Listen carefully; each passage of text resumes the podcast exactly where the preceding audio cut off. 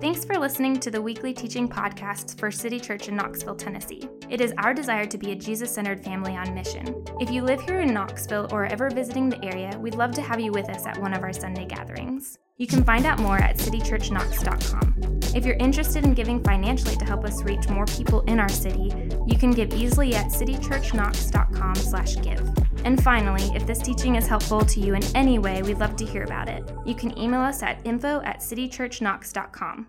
With that being said, here's this week's teaching.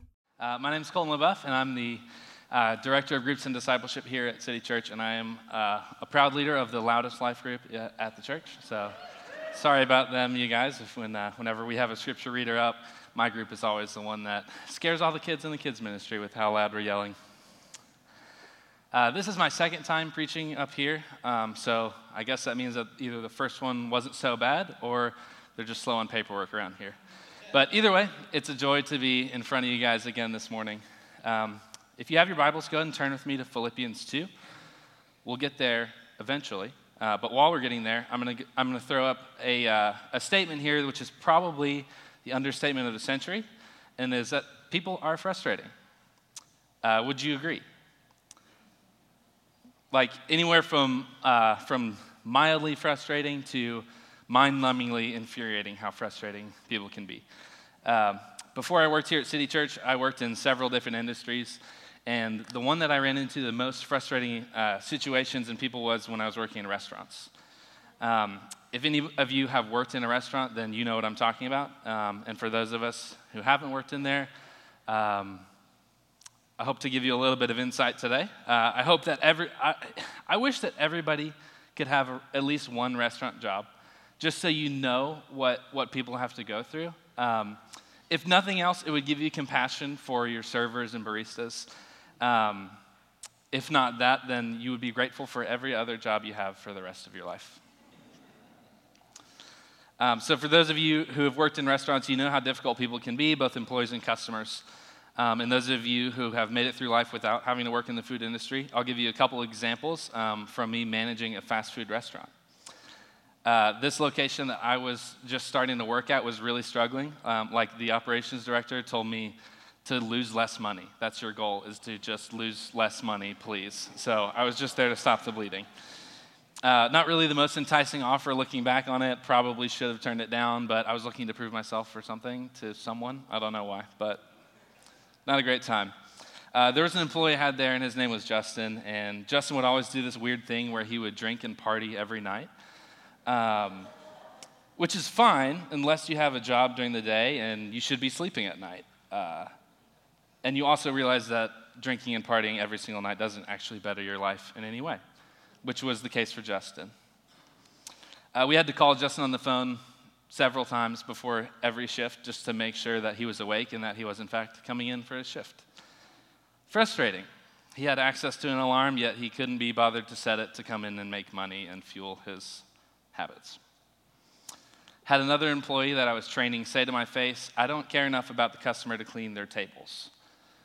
Um, so that's, that's kind of frustrating as a manager. I thought that uh, it was a different problem. I thought it was just negligence and neglect, and it turns out that they shouldn't be a server at all. and I have uh, experienced a seemingly infinite amount of frustrations with the restaurant world. Those are just a couple of them. Um, none at City Church, though. This job has been sunshine and daisies. I have nothing to complain about, no issues relationally, haven't had any conflict or discomfort with anybody on staff here. And if you haven't noticed, sarcasm is my passion.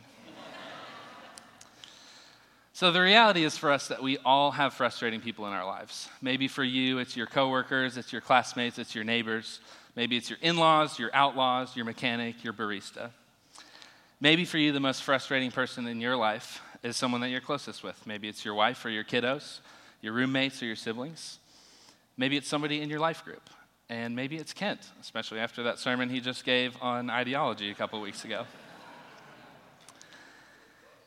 You will be frustrated with someone in your life at some point, and probably on a semi regular basis. If you haven't figured that out uh, uh, already, welcome to life on planet Earth. Uh, the only way we won't get frustrated with people is if you live in the woods by yourself like a hermit, or if you're 100% perfect 100% of the time. And can I get a show of hands of who in here is perfect 100% of the time? Okay. Didn't see any hands up, not even the Enneagram ones. Uh, maybe a couple of Enneagram 8s had their hands up. But before you ask, I don't want to argue with you about it. You're not perfect.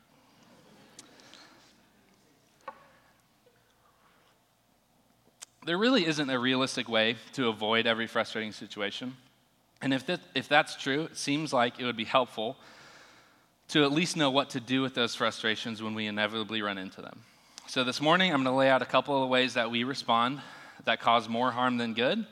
And then we'll look at the scripture together and talk about some ways that we are called to be different from the world for the sake of the world. Does that sound good? Great.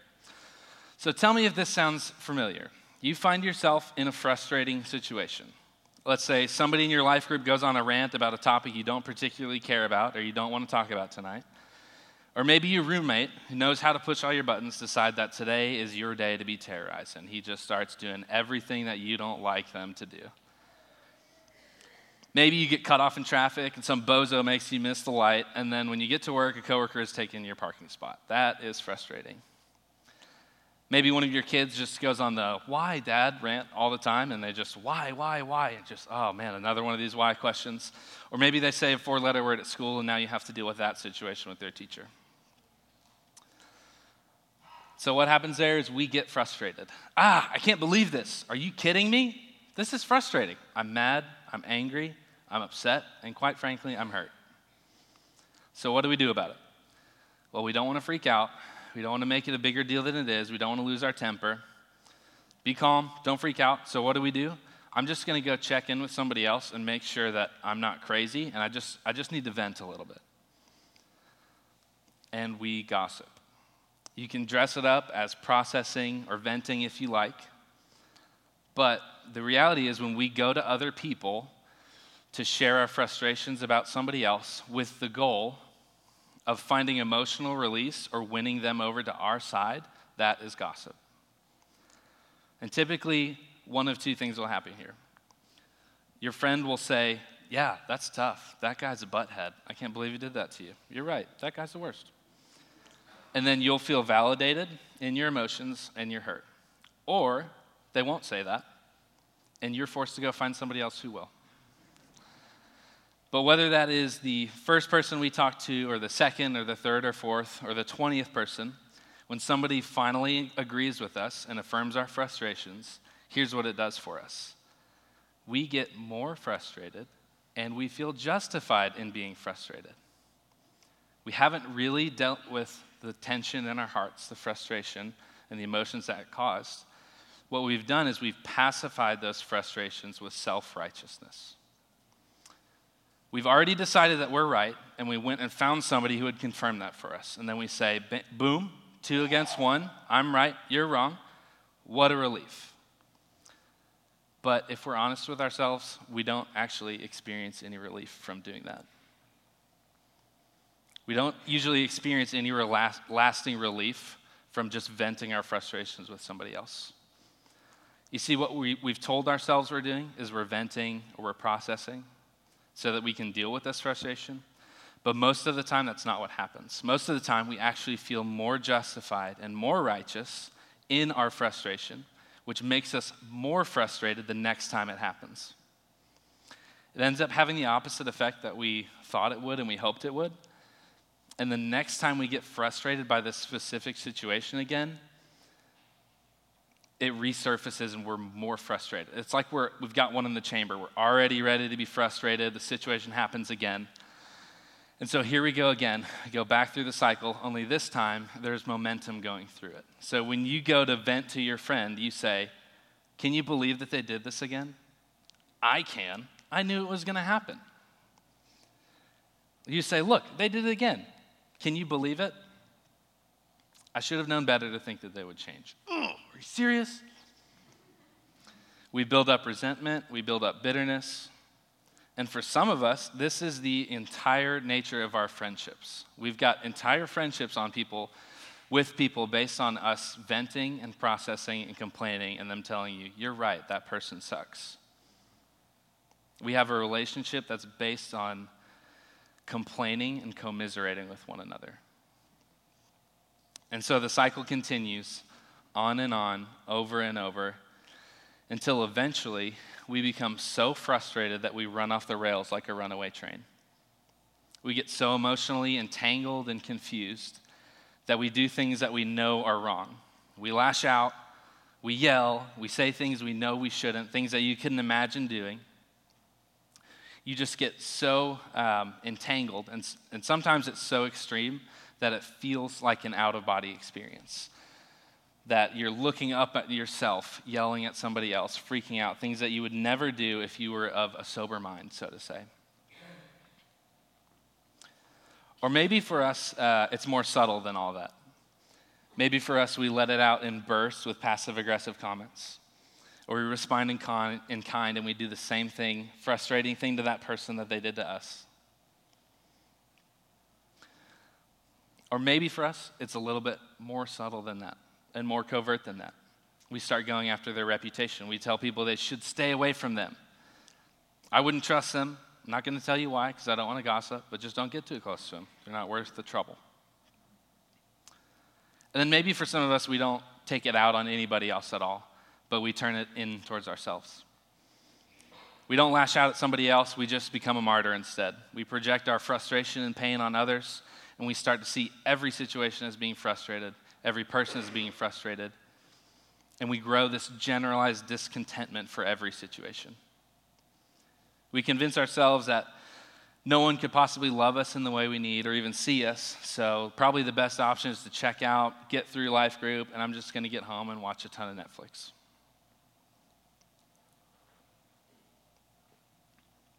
Now, you might hear all that and you say, Yeah, that sounds right. That sounds fair. Like, if somebody made you frustrated and hurt your feelings, you can be mad at them. That's fine. You can talk to other people about it.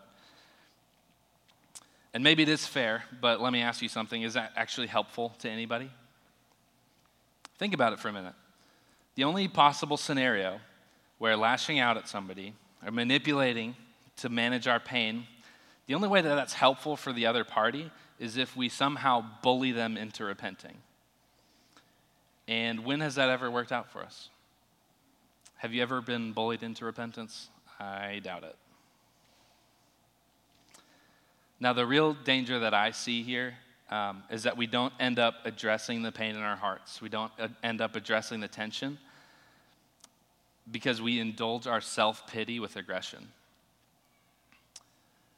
Or maybe we indulge our self pity just by sitting on it. We don't lash out, we bottle it up, pretend it's not a problem, and we end up making ourselves miserable, discouraged, and discontent. We drown our resentment with bitterness. And we never end up stirred to compassion for the other person. We never end up stirred to compassion for ourselves. Does that sound familiar to anybody? Maybe a little too familiar, a little too uncomfortable. So, as we've been saying this entire series, we are called to be different from the world. We're called to be a city on a hill. And as followers of Jesus, we're called to be distinct from the world for the sake of the world. And that second part there is key. Uh, we're not called to be different and distinct just so that we can feel better about ourselves or tell everybody how much better than them we are. We're called to be different that we might show the world what Jesus is like and what life with Jesus is like. That they would see God in us and be reconciled to Him. Or as it says in Matthew 5, they would glorify your Father in heaven. So, how are we called to be different? Specifically, this morning, we're talking about how it relates to interpersonal frustrations. And as followers of Jesus, I would say that it starts here. You are not the main character of the story. Uh, look with me at Philippians 2, and I'll read it for us.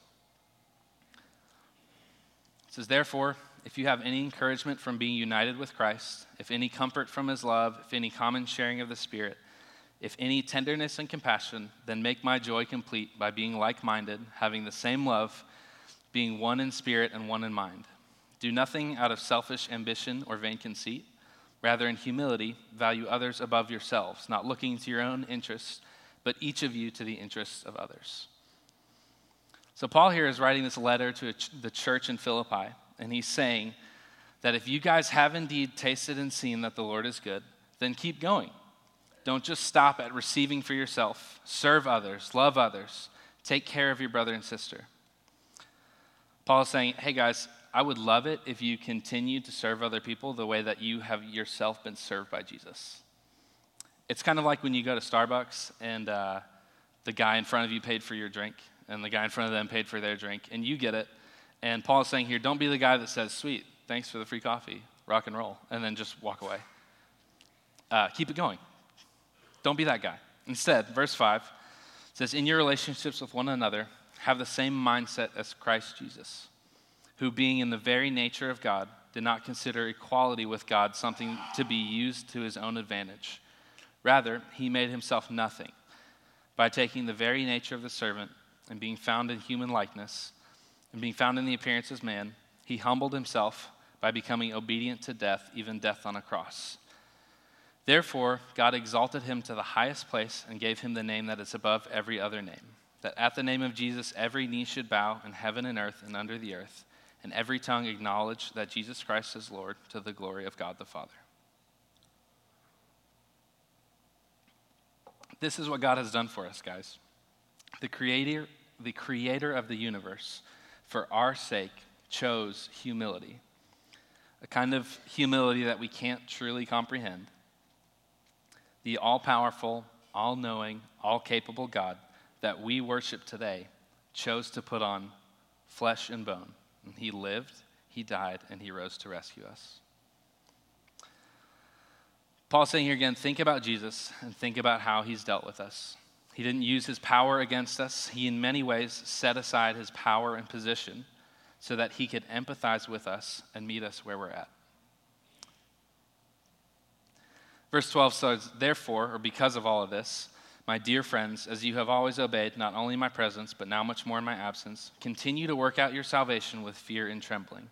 For it is God who works in you to, to will and to act in order to fill, fulfill his good purpose. In other words, Paul is saying here, don't forget what Jesus has done for us, and let's learn from him how he thinks and how he acts. Acts. And then he goes on to tell us how we're to respond here. Do everything without grumbling or arguing, so that you may, may become blameless and pure. Children of God, without fault in a warped and crooked generation. Then you will shine among them like stars in the sky as you hold fast, hold firmly to the word of life. And then I will be able to boast on the day of Christ that I did not run or labor in vain. You see, Jesus didn't gossip or complain about us. He didn't use his power to bully us, but instead, he made himself our servant and we should learn to treat others in the same way. Stay away from grumbling and arguing, complaining and gossiping, for those of you who haven't noticed there. Because that's not what God does with us. Scripture says elsewhere that it's the kindness of God that leads us to repentance. Jesus doesn't bully us into repenting, into changing. He loves us so extravagantly that we become stirred from the heart to repent. And we are called to be a people who respond with kindness, even when we have every right to respond with aggression. Paul is saying here that as we become more like God, we look less and less like the world. And we'll stand out like scars, stars in the sky as we hold fast to the word of life, as we continue to pursue Jesus. Sounds a lot like a city on a hill, doesn't it? What a coincidence. So, in light of all that, let's look back at the situation that we started with. You find yourself in a frustrating situation. Your life group member rants, your roommate pushes your buttons, you get cut off in traffic, lose your parking spot, your kid says a four letter word, all the frustrating stuff again. And what happens? We get frustrated. Ah, I can't believe this. Are you kidding me? Wow, this is so frustrating. I'm mad, I'm angry, I'm upset, and frankly, I'm hurt. We get emotional, and there's tension in our hearts that has to be dealt with. Now, here's the difference for us as followers of Jesus. Here is our magic bullet is we have God. The King of Kings, the provider, the protector, the wonderful counselor is also Emmanuel, which means God with us. The Spirit of God dwells within us. How many of us in here truly understand that we can receive everything our soul needs from God? We can receive all the love, acceptance, validation, empathy, compassion that our hearts desire straight from God. That, my brothers and sisters, is what's different about us. We aren't solely at the mercy of those around us to meet the needs of our hearts. We have a God who longs to care for us, and we have the option to first go to God with our emotions, with our pain, with the tension in our hearts. And Hebrews 4 14 through 16 says it this way. We'll put it up on the screen for you. Therefore, since we have a great high priest who has ascended into heaven, Jesus, the Son of God, let us hold firmly to the faith we profess. For we do not have a high priest who is unable to empathize with our weakness, but we have one who has been tempted in every way, yet without sin. Let us then approach God's throne of grace with confidence, so that we might receive mercy and grace and find grace to help us in our time of need. Jesus, who is our great high priest, because of the way that he rescued us, is able to empathize with us. He gets it. He knows what it's like to be frustrated. He knows what it's like to be rejected, to be blamed, accused, and punished. Scripture says that he himself bore our shame on the cross. And because of this, we are free to approach God without fear. Now, this doesn't mean for us that it has to be perfect or it has to be pretty. There are quite a few Psalms that are brutally honest and vulnerable and are really hard to read.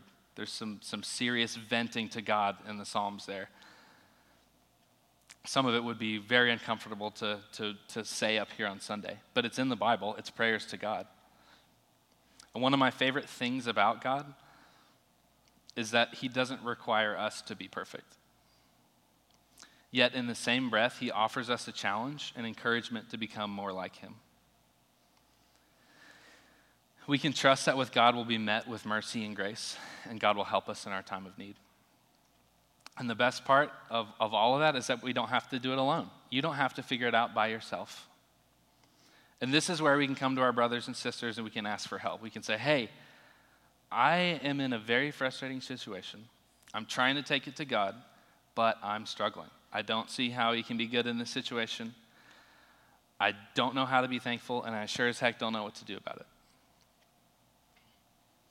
So, the difference here between going to our friends after we've been trying to process with God versus the gossip that we were talking about earlier is this. Since we have taken our frustration and pain to Jesus, we are no longer propelled by our tension and frustration.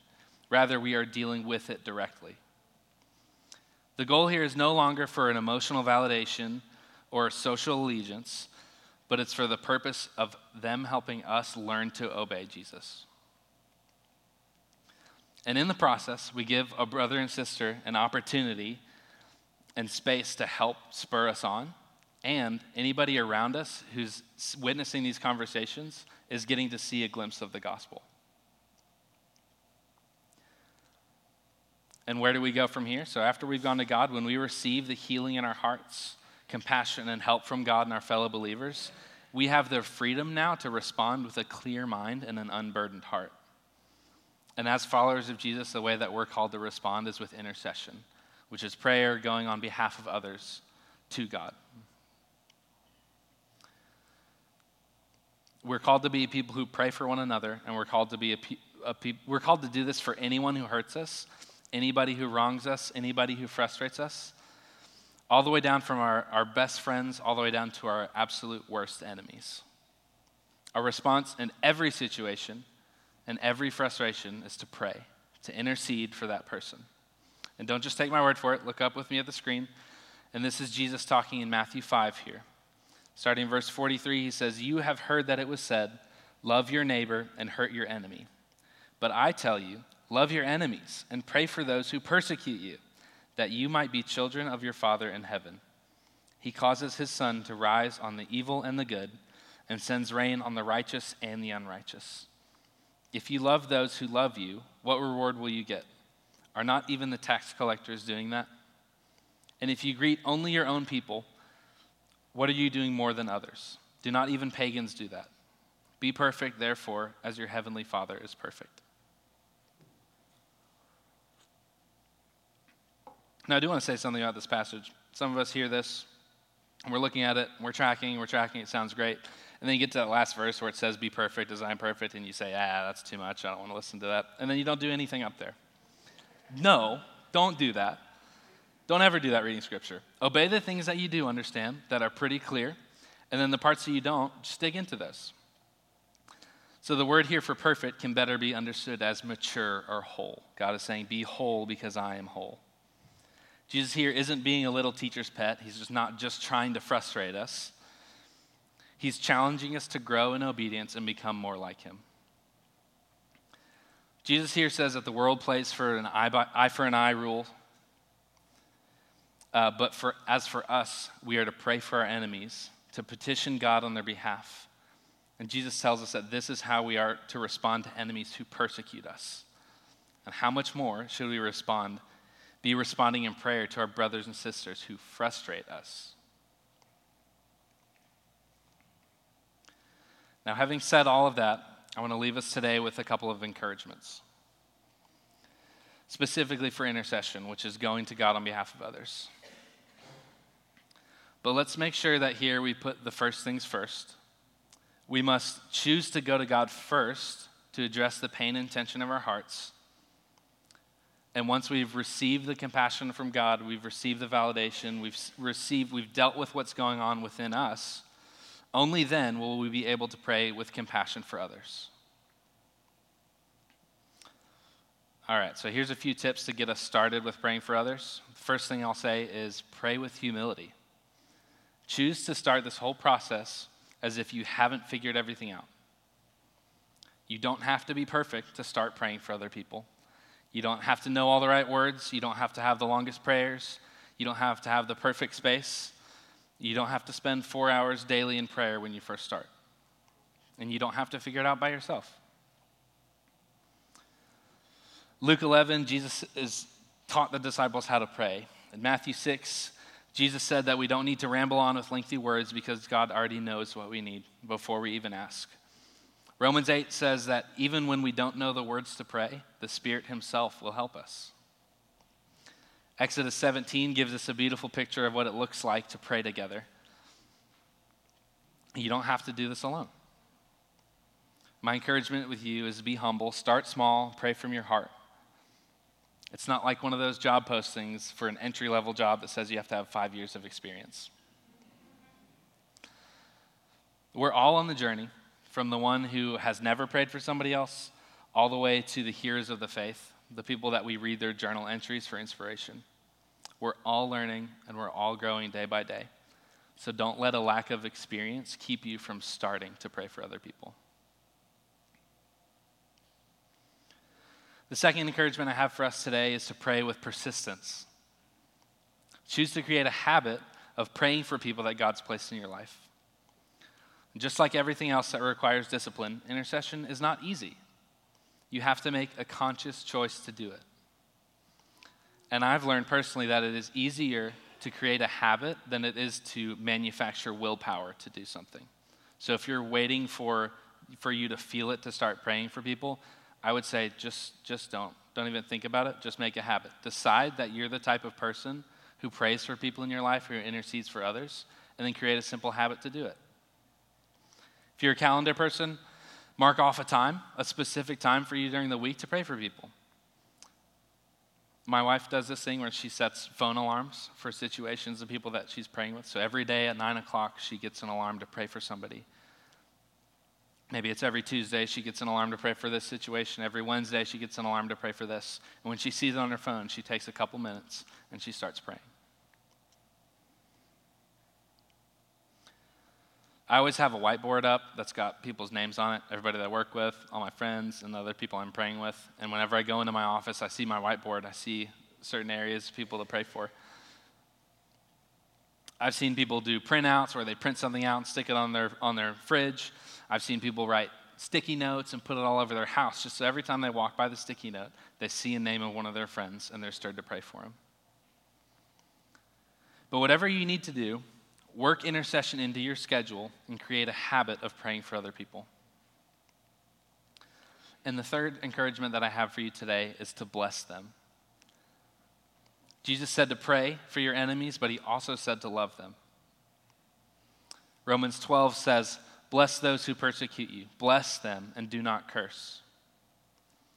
At a, at a bare minimum here, guys, we're, we're called to respond with kindness.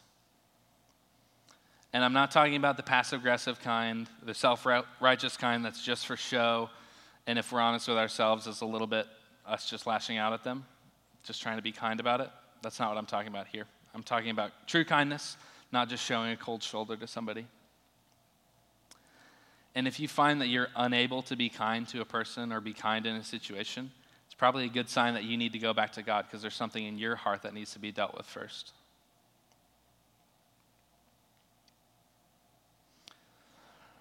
Another way to bless them is with encouragements. When was the last time that you called out the way that you see God at work in someone's life? And if you've been if you've ever been a recipient of that kind of encouragement that was unprompted, you know how powerful it was for you. So why don't we make a habit of doing that for other people? You do this for the people that you're praying for, and if you do this, you'll be surprised by how much God changes your heart even if you don't want to do it, by creating the simple habit, deciding you're somebody who prays for others and encourages others, you, you will be shocked by the compassion that God gives you for them. And then there are times where blessing our brother and sister looks like a loving confrontation. Sometimes the most loving thing we can do is to help somebody see their own sin that they're blind to. And let me be clear on this. If you're going around confronting sin without first praying over your heart and praying over the person that, you're, that you are confronting, then you are treading on dangerous ground. Jesus has plenty of words to say for a hypocritical and pharisaical heart. And we, we do this, our confrontation needs to be sourced in the obedience of God, and it needs to be for the purpose of drawing your brother or sister into obedience to God. If you find yourself in this situation, I would encourage you to go back and listen to our sermon on Matthew 21 from a few months back. Uh, it gives some awesome practicals for how you are to walk through confrontation. Um, but regardless, your first step is to pray for your heart and to pray for the person that you're going to be confronting.